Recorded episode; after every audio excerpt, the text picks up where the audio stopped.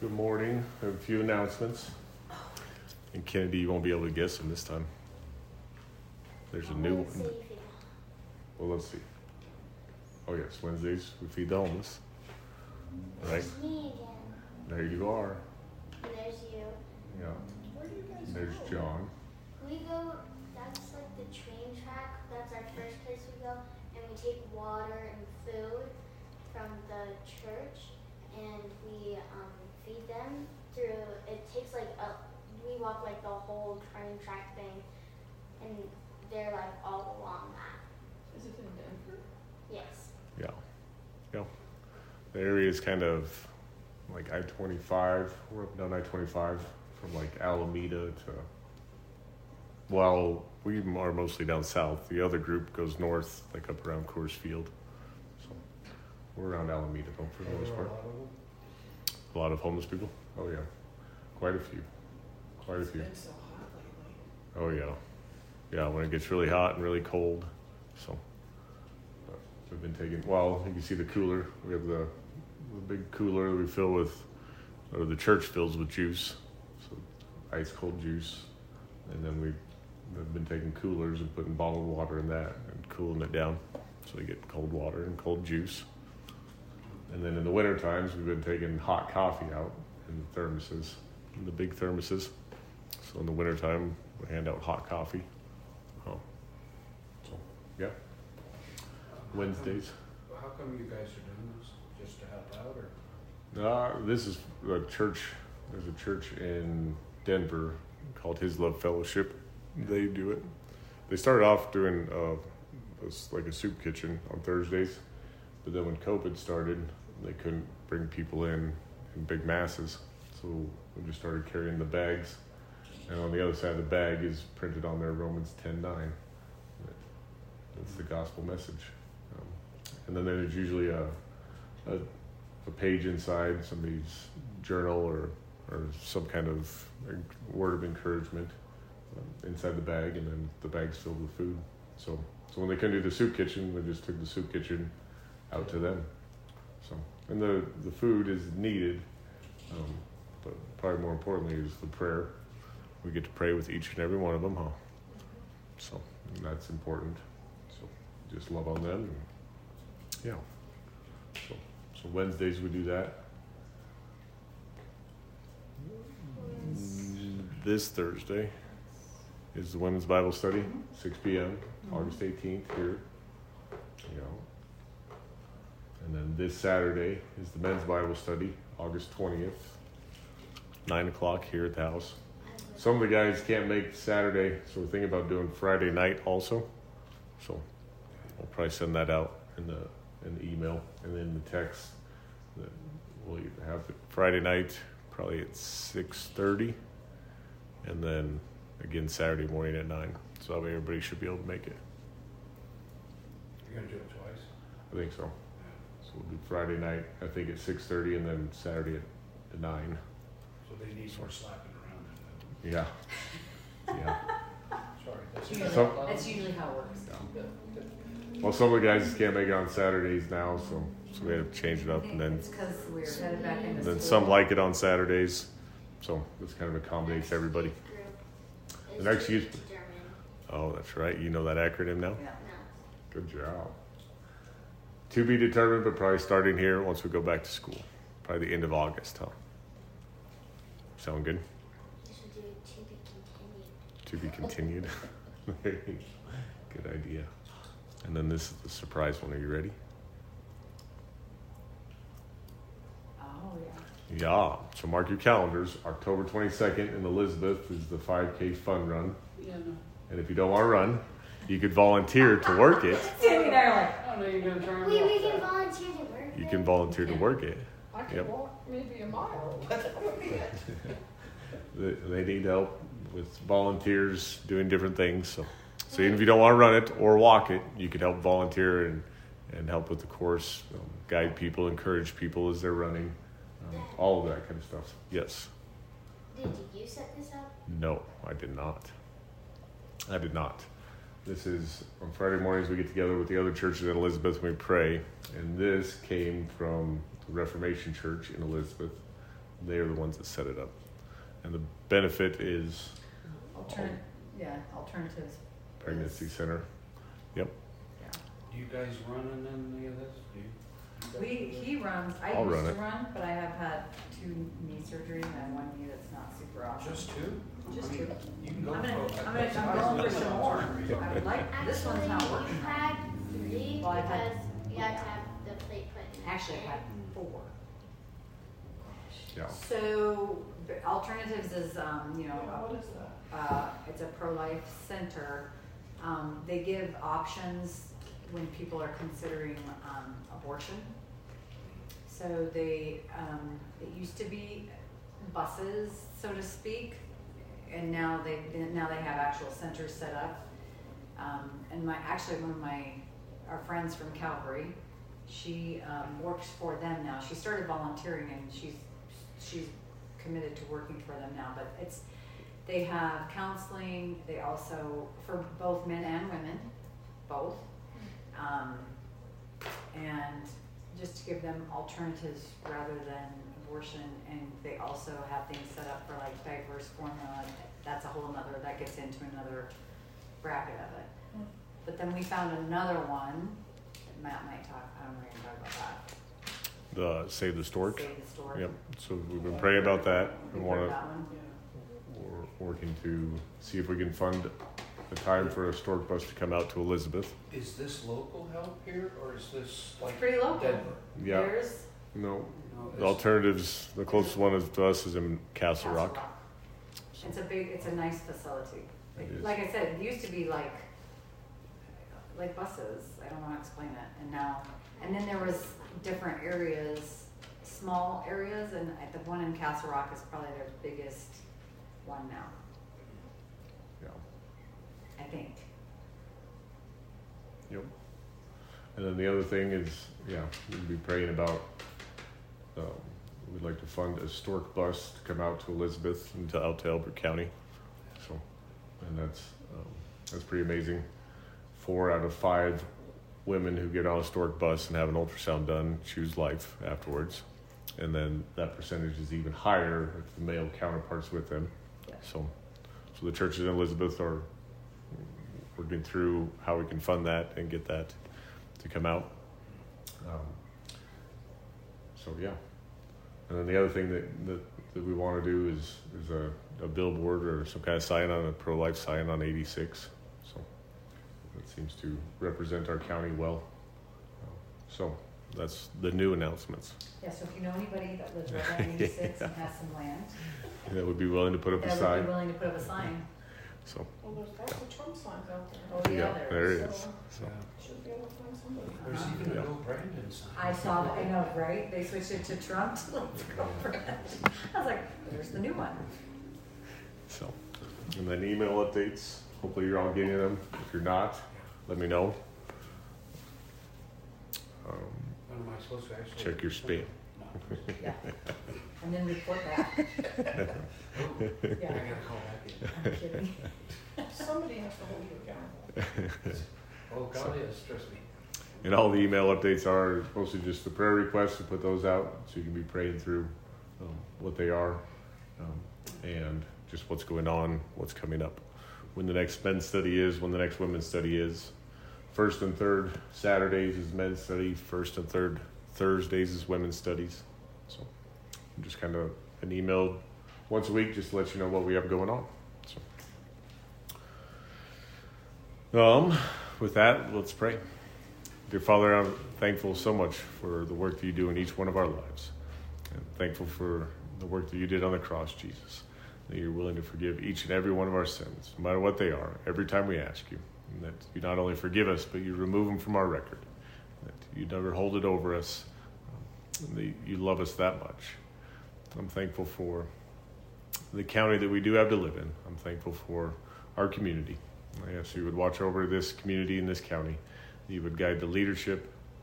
That they would make the decisions that you've called them to make. I ask you would watch over our state and watch over our nation. That the leaders that are in place, that they would make the decisions that you've called them to make. That you would open their eyes, open their hearts to you. Jesus, I'm so thankful for this country that we do live in. I just ask that you would bring revival to this county, to this state, to this nation, and that we would turn our hearts to you. I'm thankful for your word. I'm thankful for the time that we can come together to worship you, to learn more about you, to be encouraged by the work that you're doing in our lives. And just ask you to meet each of us right here, right now. You know what we're going through. You know our thoughts. You know our desires. You know our struggles. That you would meet us where we're at. That you would encourage us. That you would speak to us in a way that only you can. It's in Jesus' name I pray all these things. Amen. Amen. So this morning we're going to be in Romans chapter 8.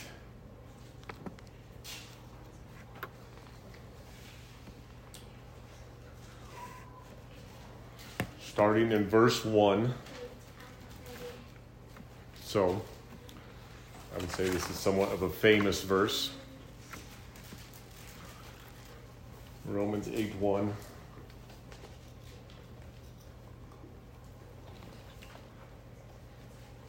But we're going to read this verse in the New King James Version. And the reason is the other translations, the New American Bible, the New Living Translation, don't have all of the verse. When I go back and I look, you look it up in the Greek, this is the whole verse. And I think it's important. So that's why we kind of bounce around from translation to translation. Just what's the most accurate to what did the original text say. And this is the most accurate one. So we'll start here. And this is a big verse. This is important. Therefore, there is now no condemnation to those who are in Christ Jesus, who do not walk according to the flesh, but according to the Spirit. And that last part, who do not walk according to the flesh, but according to the Spirit, that's the part that the New King James has. That's the part that the original text shows, but some of the other translations don't have it. And why, I don't know. But I do know that God doesn't leave us without it. That when we press into Him, when we seek Him, when we get deeper into His Word, He makes this all clear to us. Now, I think this is important, and we'll get into this here a little bit further as to why this is. But so there's no condemnation. There's no eternal judgment. Condemnation is a guilty verdict. And while we're guilty, we're going to go before God with a pardon. He's given us a pardon. That pardon is Jesus. But there's no condemnation. There's no guilty verdict with the penalty of death. That's not what takes place for those who are in Christ, for those who believe in Jesus. And for those who walk according to the flesh, not according to the flesh, but according to the Spirit. And that's important. And I think it's important because if we go through our lives and we say we're a Christian, we believe in Jesus, but our lives don't reflect that. We're walking according to the flesh, doing fleshly, worldly things. You'd have to question, are you really a believer? And that's why I think it's very important in that last part of the verse that we read through that. So that's why we jump over.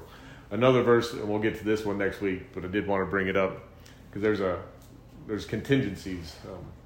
There's promises God makes for those who are in Christ, for those who are believers. And Romans 8:28 is another one. And I find it encouraging. And we know that all things work together for good to those who love God, to those who are called according to His purpose. So God is working all things together for the good. So that means that not everything is going to be good in our lives to begin with. Otherwise, He wouldn't have to work it for good. So we're going to have struggles, but we, not everyone in the world, but we as believers can take courage that He's working it for the good when we believe in Him. The second part of the verse is important. Some people just want to quote the first part. God's working everything for good. Not true. He's working everything for good in the believers' lives, right?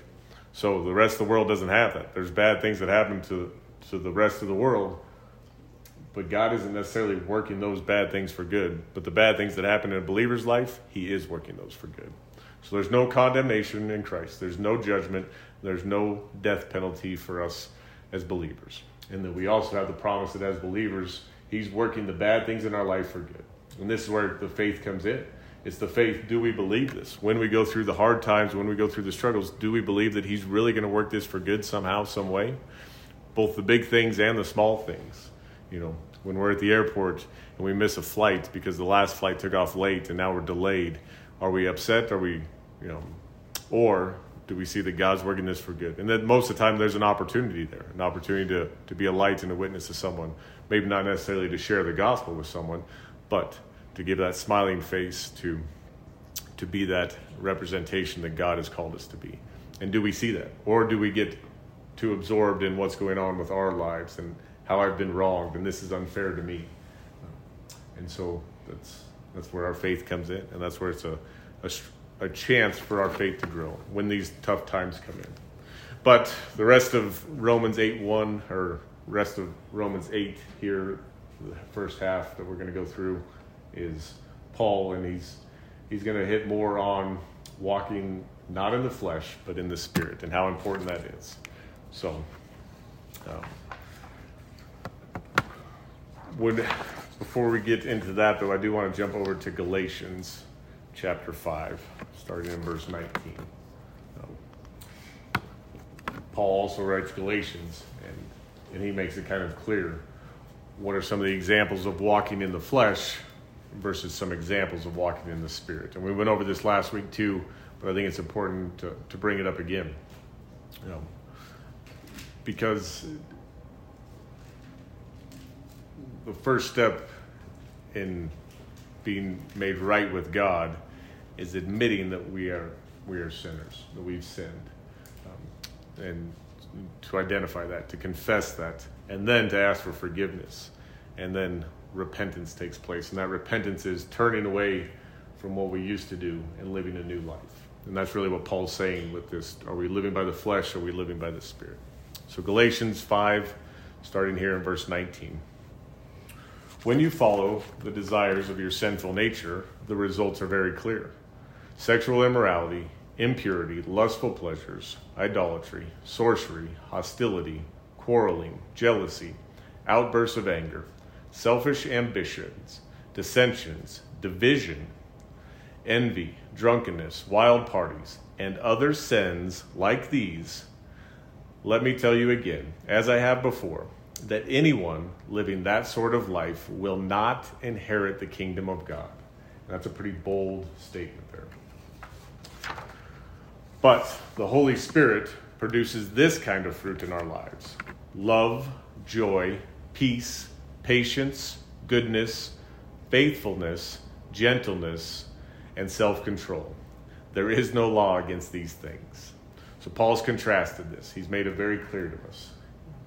This helps us to identify when he's talking about living by the flesh. He's identified many things and other sins that are living by the flesh. And here he lets us know, what does it mean to live by the Spirit? And that the Spirit produces love, joy, peace, patience, kindness, goodness, faithfulness, gentleness, and self-control. Those are the fruits of the Spirit, right? The fruits of our lives. That's what should be coming out of our lives. We confess to be believers. We believe in Jesus. We're dead to the power of sin. We've been over that. Paul's led us up to that point, that sin has no more power over us when we ask Jesus into our lives, that sin and death were defeated on the cross, that the rulers and the principalities, the evil forces at work, were defeated at the cross, that the reason that our sins can be forgiven and taken away, removed from the record, is because they were nailed to the cross. Both all of our sins before Jesus, before we asked Jesus into our lives, our sins after we've asked Jesus into our lives, all of them. He knew every sin, and he took them all out on the cross. And that's why we can be forgiven, and that they can be removed from our record. And we've been over that God removes it from our record, that he takes it away. We see that back in chapter 4 when Paul was talking about the faithfulness of Abraham. But then when we went back in the Old Testament, when we read that he laughed at God, that he didn't really believe God would do it, that he was going to help God out. Well, God let let Ishmael be the son of the promise. And God said, no, you'll have a son of the promise through Sarah. So Abraham didn't believe, but in the New Testament, we don't read that, because I would say that Abraham asked God to forgive him for that sin of unbelief, and that Jesus took that sin out on the cross, and that sin was wiped away, not ever recorded for Abraham again in the New Testament. So God is just making what his word says true, and we see that. So he truly does remove it from our record. Okay, we'll go back to Romans chapter 8.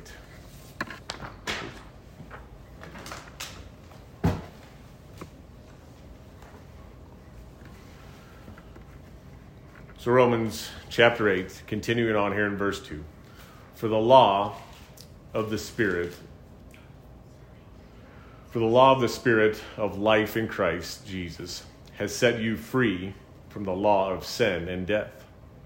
For what the law could not do, weak as it was, through the flesh God did, sending his own Son in the likeness of sinful flesh, and as an offering for sin. He condemns sin in the flesh. I want to quickly jump over to 2 Corinthians 3:4 and expand on this just a little bit. And you can flip there if you want, but we're going to go right back to Romans. 2 Corinthians 3:4, so we are confident of all this because of our great trust in God through Christ. It is not that we think we are qualified to do anything on our own. Our qualification comes from God. He has enabled us to be ministers of his new covenant. This is a covenant not of written laws, but of the Spirit. The old written covenant ends in death, but under the new covenant, the Spirit gives life. So this is just another further contrast. Our old covenant, our old sinful nature is dead. The law showed us how much we needed Jesus. That's what the law does. And grace shows us how amazing God is, that he doesn't punish us for our sins, that he forgives us. But grace takes it one step further. He rewards us. And we're about to get into that, what that reward is. But that we're not qualified to do any of this on our own. This is all from God. The work is all, God has done all the work. We just have to step into it. We have to believe God at his word. That when he says that sin has no power over us, that it's our choice. We can either live in the Spirit or we can live in the flesh. But that's a choice that we get to make. It's not out of our control. You maybe could have made that excuse before Jesus came into your life, but now there is no excuse no more. The power of sin has been broken. If we're choosing to sin, we're doing it willingly. We're being led away. We've been over this, before. You have the picture of us shackling ourselves to the sin. We chose to shackle ourselves, but now we're enslaved to it, our lives before Jesus. You want to get away from it, but you really can't. After we've asked Jesus into our lives, the chains are gone. They're no longer there. But we, at times, willingly walk in that sin, acting like we're still shackled, but we're not. It's our choice. So that's the important part here. And that by the power of God, by his qualifications, by the work that he's done, by the Spirit that he's given us, sin has no power over us. And if we choose to sin, it's our own willing choice, not bonded anymore. So back to Romans 8, verse 4.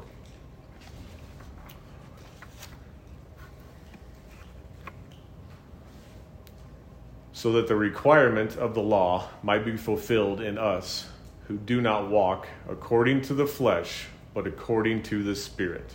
For those who are in accord with the flesh set their minds on the things of the flesh, but those who are in accord with the Spirit, the things of the Spirit.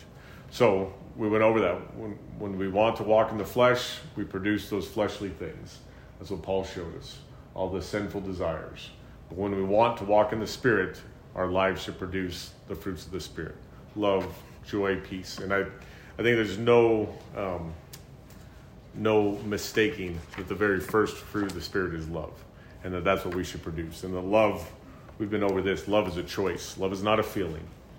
The agape love that God talks about so many times in the Bible is a self-sacrificing love. And the perfect example of that self-sacrificing love is Jesus' sacrifice on the cross, that he willingly went to the cross to lay down his life for us. There's no greater love than that. So that's the example we have. So the example we have is to choose to love, to lay down our own desires, to pick up our cross, to follow Jesus, to love our wives, to love our husbands, to love our children, to love our enemies. and you think of loving your enemy, I think the best way to think of it is you're at a gathering or a party, and one of your friends walks in, and what do you do when your friend walks in? You're excited. You want to go over and you say hi, and you give them a hug, and shake their hand, or whatever it is you do, you greet them. Now your enemy walks into the party, and what do? Well, I just won't talk to them. I'll avoid them. Well, that's not what God says. God says to love your enemy. You show the love to your friend where you're willing to walk up to your enemy with that same excitement, enthusiasm, and give that hug, that love, that shaking the hand, I'm glad to see you. That's the kind of mentality that we have to get to. And on our own, impossible. But with God, everything is possible. But that's what he's calling us to do. He's calling us to get to that point. To get to that point where we love everyone. Everyone around us. So, Romans 8, verse 6. For the mind set on the flesh is death, but the mind set on the Spirit is life and peace. So when we set our minds on the flesh, it leads to death. When we set our minds on the Spirit, it leads to life and peace. And that's an important one. Because the mind set on the flesh is hostile toward God, for it does not subject itself to the law of God. For it is not even able to do so. And those who are in the flesh cannot please God. So we're going to jump over to Galatians 6:8 and take a look at this a little bit deeper. But the choice is again ours. We can choose to walk in the flesh, to deny God, and that leads to death. Or we can choose to walk in the Spirit, that leads to life, and it leads to peace. So we're called to be peaceable with everything within us, which is not easy to do, especially when we're talking about our enemies, people that have come against us, people that have wronged us. Are we willing to forgive? And are we willing to forgive in the same example that God forgives? And that is not to bring it up again, not to hold it over their heads. That's how God forgives us. We ask for forgiveness. He forgives. He wipes the record clean, doesn't bring it up again or hold it over our heads. Are we really willing to do the same thing? And that's extremely tough. And that's, again, another one of those things, humanly speaking, probably impossible. But with God, everything is possible. You know, if I forgive Shannon or if Shannon forgives me, well, if she makes me mad enough, am I probably going to bring that up again? There's a good chance that whatever it is I've forgiven for, I'll bring up again, you know, because I haven't truly forgiven. And that's the part that we need to learn, that true forgiveness is not bringing it up again, letting it go. And then when those thoughts come in our minds, those attacks from the enemy, that, oh, remember this, remember that. No. That's not what I'm told to do. I'm told to let it go, to remove it, to not walk in the flesh, but walk in the Spirit that brings life and peace. So, Galatians chapter 6, verse 8. For the one who sows to his own flesh will reap destruction from the flesh, but the one who sows to the Spirit will reap eternal life from the Spirit. Let's not become discouraged for doing good. In due time we will reap, if we do not become weary. So then, while we have the opportunity, let's do good to all people, and especially to those who are in the household of faith. So we're called to do good to all people, especially to those who are believers, but to all people. And that the choice is ours.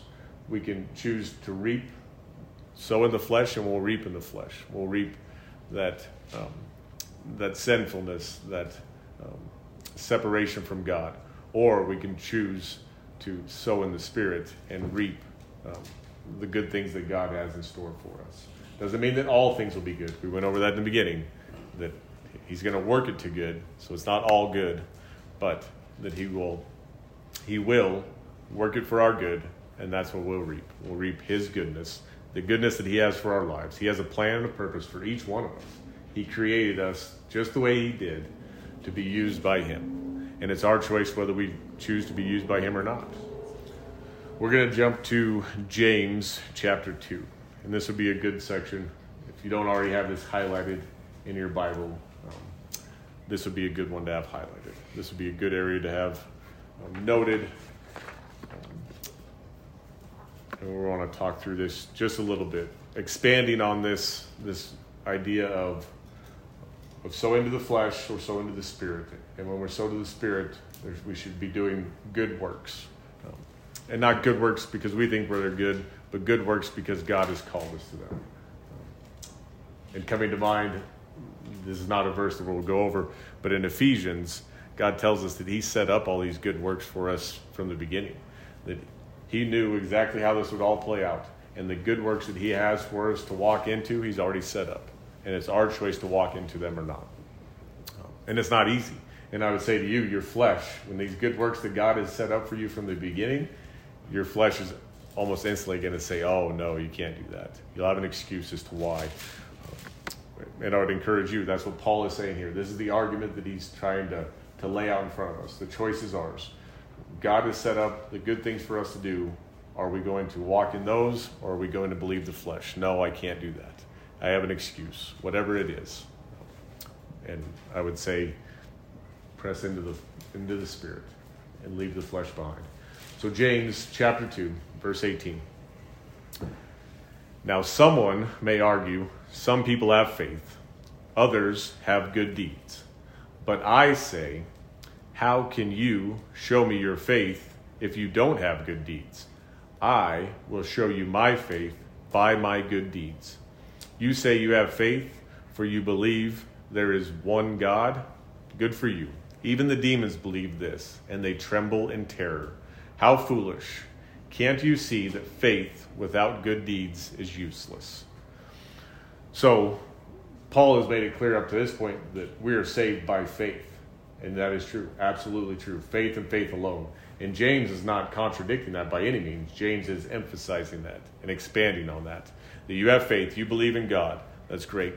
But if your faith doesn't result in good works and good deeds and a changed life, can you really say that you have faith, that you really are a believer? And that's kind of how Paul started out in the beginning of Romans 8 here. And James expands on it and takes it to another level. And I just want to make it clear that we are not saved by good works by any means. We're saved by faith and faith alone in Jesus Christ and his sacrifice on the cross, that he's willing to take away all of our sins. That's the faith that saves us, that he is king, he is God.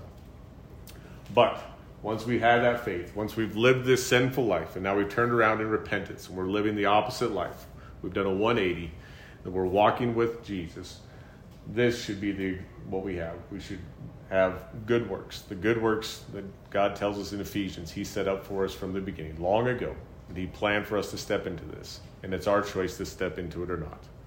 So we'll go back to Romans 8. And it is a battle. It's a battle of the mind. Will I sow to the flesh today? Will I sow to the flesh in this decision, or will I sow to the Spirit? God's called me to this. God's called me to this good work. Will I step out in faith and follow him, or will I stand back, hold back, because the flesh has me scared? So Romans 8, verse 9. However, you are not in the flesh, but in the Spirit, if indeed the Spirit of God dwells in you. But if anyone does not have the Spirit of Christ, he does not belong to him. If Christ is in you, though the body is dead because of sin, yet the Spirit is alive because of righteousness. So we went over this last week, that when we become believers, we are saved. When we become believers, God sends his Spirit into us right then and there. No waiting period, no delay. Instantly, God sends us his Spirit to guide us in righteousness, to guide us in truth. Continue on here in verse 11. But if the Spirit of him who raised Jesus from the dead dwells in you, he who raised Christ from the dead will also give life to your mortal bodies through his Spirit who dwells in you. So God raised Jesus from the dead. God gave us his Spirit. And when we have his Spirit, when we believe in Jesus, God gives us life, that eternal life that he promised us from the beginning. Continue on here in verse 12. So then, brothers and sisters, we are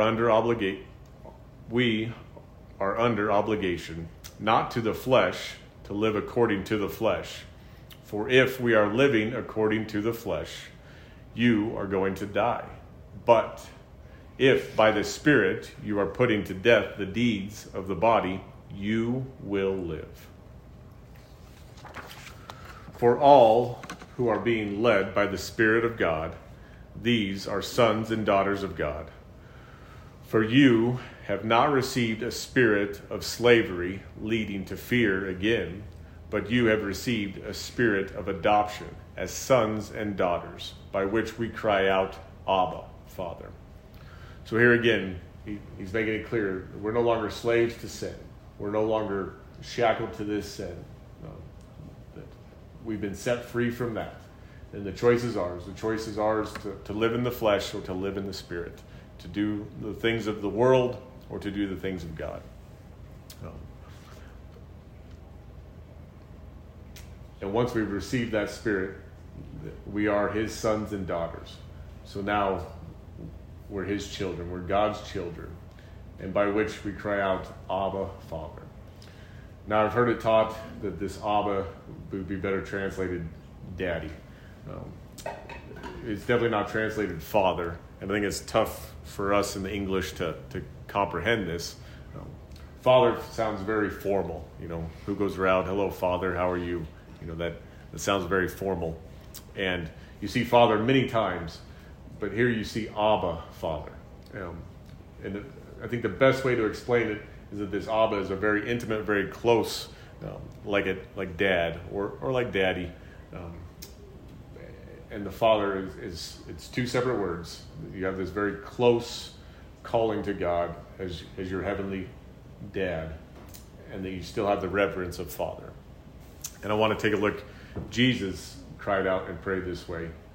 And I want to take a look at where he did that. And that's in Mark chapter 14, verse 34.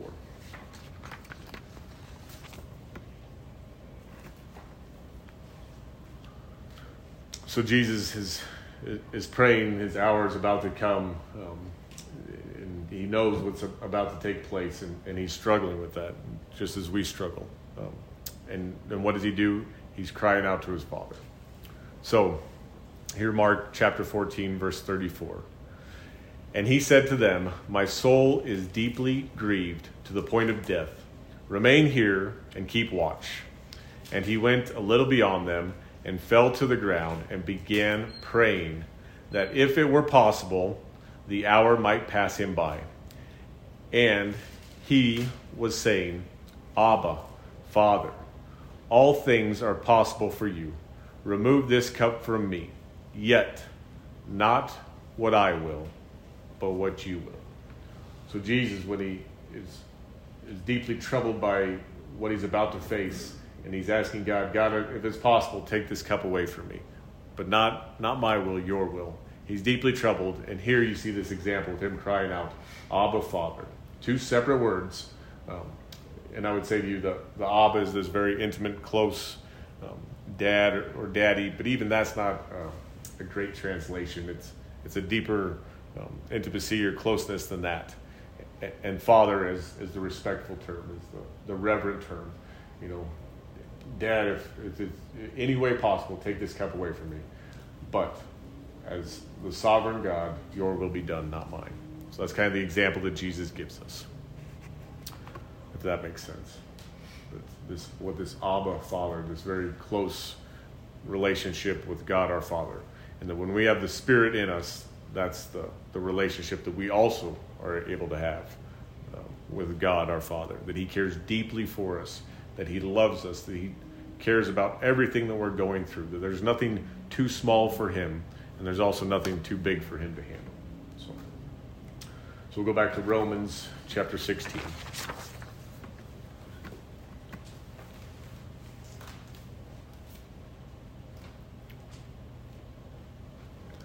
So Romans 8:16, the Spirit Himself testifies with our spirit that we are children of God, and if children, heirs also, heirs of God, and fellow heirs with Christ, if indeed we suffer with Him, so that we may also be glorified with Him. So now we're children of God, we're heirs of God, we're fellow heirs with Christ. And I want to expand on that and take a look at what does that really mean to be an heir of God. What does that look like? What does that mean for us? So the first place, we're going to go to a few verses here. We'll go through them somewhat quickly, but the first place we're going to go to is Galatians 3:16. And if you miss a verse, if for some reason I go too fast at any point, all the slides are on the email that we send out. There's a link for the files, for the audio, and then also for all the slides. So if you ever miss a slide or want to go back to something, you can always open up that email and click on the link at the bottom, and it'll take you to the folders for each week, and all the slides are in there so you can see them all if I ever go too fast or something to that like that. So Galatians 3:16. I thought about reading all of this, but that seemed like a little much. So we'll just pick out a few verses here to kind of emphasize what Paul's speaking about. So Galatians 3:16, now the promises were spoken to Abraham and to his seed. He does not say, and to seeds, as one would in referring to many, but rather in referring to one. And to your seed, that is Jesus Christ. That is Christ. So the seed, this is important, I think. We've been over this in Genesis chapter 3 when he's talking to the woman after they've sinned, and he says that your seed will be at enmity with the serpent's seed, right? Will be a war, and women don't have seed, right? So he's in Genesis chapter 3 is speaking of the virgin birth, is speaking of Jesus to come. And here in Galatians, he absolutely makes it clear that it's a singular term, seed, and that it's the promise of God. So one of the promises that we have is the promise that God will send his son into this world to die to take away our sins. That God had already determined that before he created the world. So then in verse 29, and if you belong to Christ, then you are Abraham's descendants, heirs according to promise.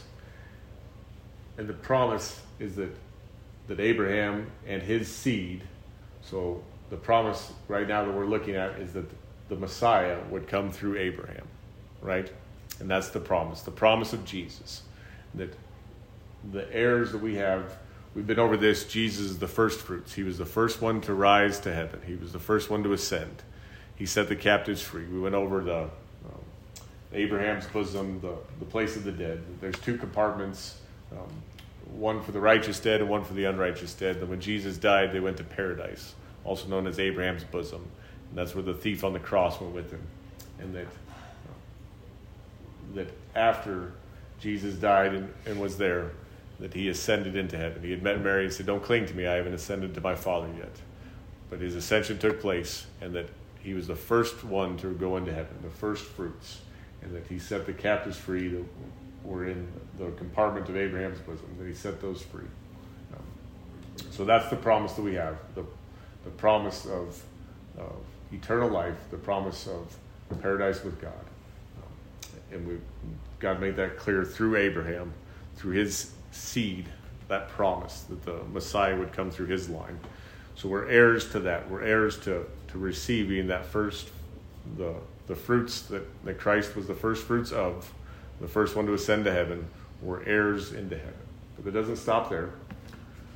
We're going to jump over to Galatians 4:4. But when the fullness of the time came, God sent his son, born of a woman, born under the law, so that he might redeem those who were under the law, that we might receive the adoption as sons and daughters. Because you are sons, God has sent the Spirit of his Son into our hearts, crying out, Abba, Father.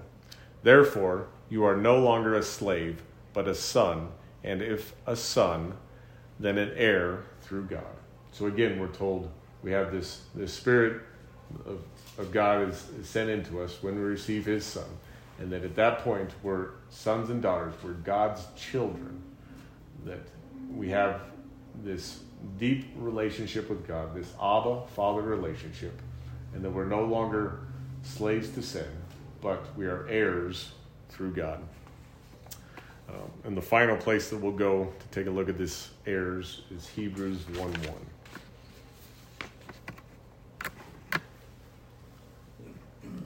So Hebrews 1:1.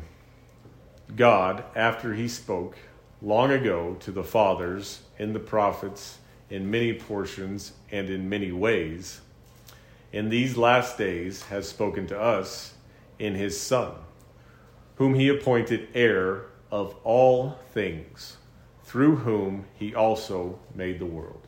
So his Son, who through him, through Jesus, God made the world, he appointed heir of all things.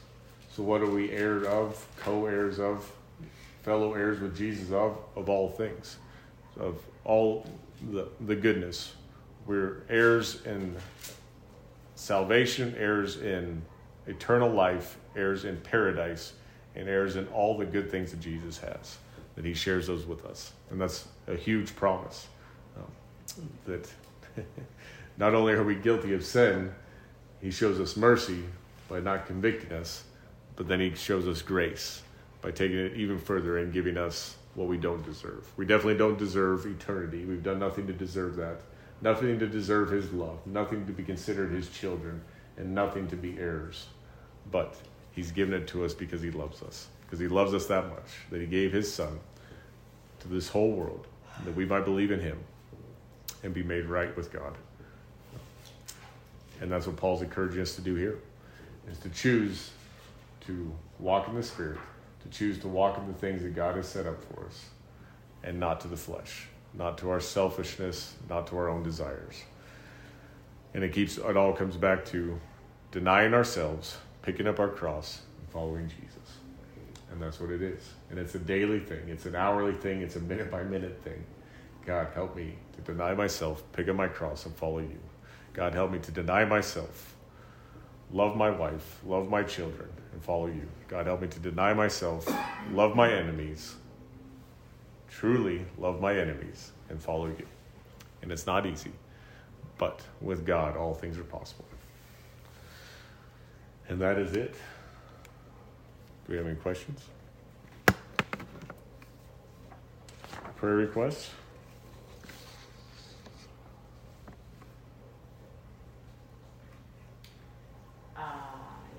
Elijah's leaving as of next week, so just praying for him and his family. Okay. He's off to the Marines. Who can't?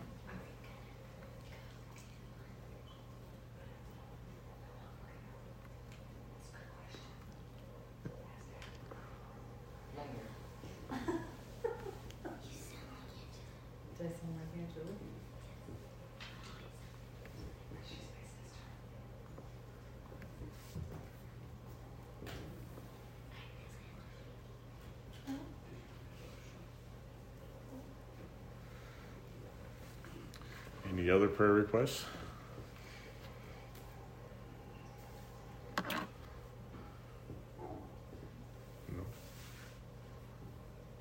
Okay. I have a prayer request. You do? Yeah. We have something in our wall. We have a critter. We have a critter in the attic. I'm just praying it's not like, you know, eating through the walls or wires or something weird.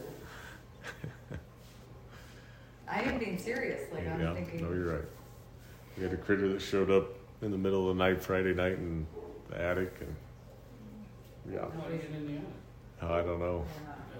That's what I'm saying. We have an opening. So just, seriously, I am like praying it's not like a big, like something having to do with our roof or venting or yeah. So. Or maybe it got in a long time ago. There's somebody coming out tomorrow. Yeah, we'll see what they say. Yeah, praying it's not nothing. We used to have a cat sit in the hallway and downstairs and stare at the wall. Can your dog smell it? You could hear the mice in the hole. Okay. Serious? Yeah, he used to. He was a fat boy too. He'd just sit there and stare at the wall. I'd call my daughter and say, Anna, your cat's driving everybody nuts. He's staring at the wall. But he knew something was in there. Well, yeah, he cared. Yeah. And so we read poison. And honestly, we've never had problems, but I'm just praying it's like an easy fix, let's just say. Hopefully it's not squirrel.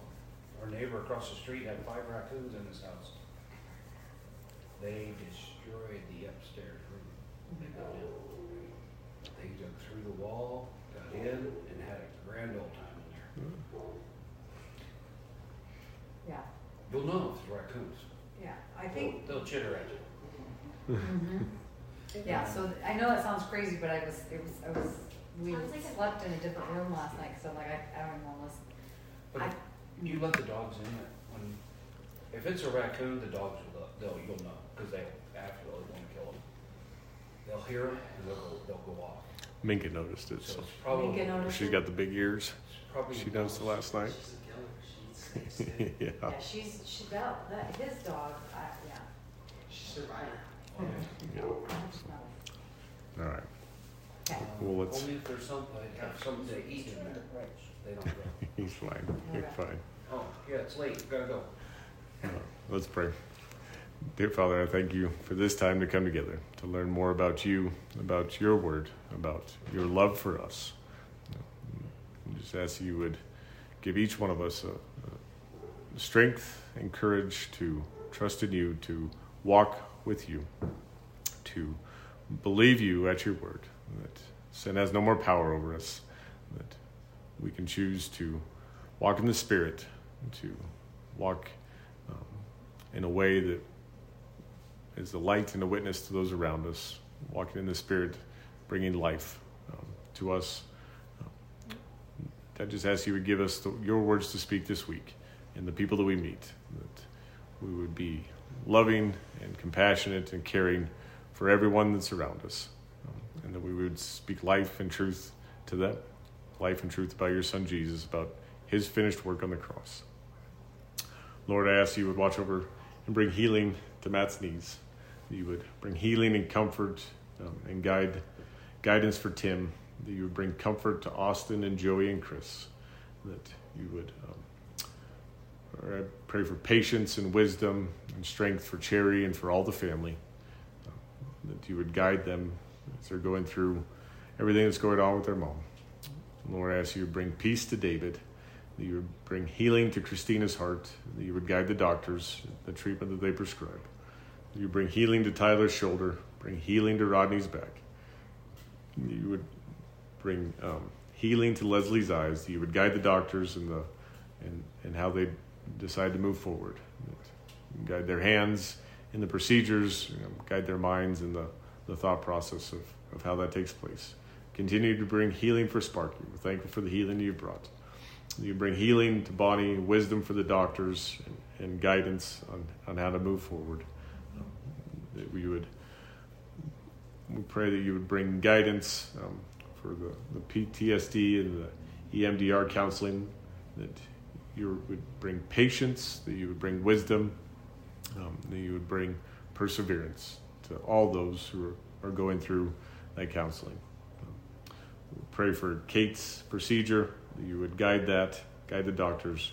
I ask for prayer for my back, that you would bring healing to it, and give us just the right words to speak this week, words of encouragement and love to those around us. I ask you to watch over the Elizabeth Police Department, the Elbert County Sheriff's Department, and the other departments around, that you would protect them both physically, that you would protect them spiritually, that you would watch over their families, Lord, the toll that has taken place, the spiritual battle that they're on the front lines of, that you would protect them. Lord, I ask you would guide us in a church to come alongside in the Uganda, South Sudan area. And Lord, I ask you would guide us in the fund run to support alternatives, guide us in bringing a historic bus to Elbert County, to the Elizabeth area. Just guide us on all the things that you want us to do. Open the doors you want us to walk through and close the ones you don't. It's in Jesus' mighty name we pray all these things. Amen. Yeah. We'll sing one more song. Sure. Sorry. Is that her head? That's a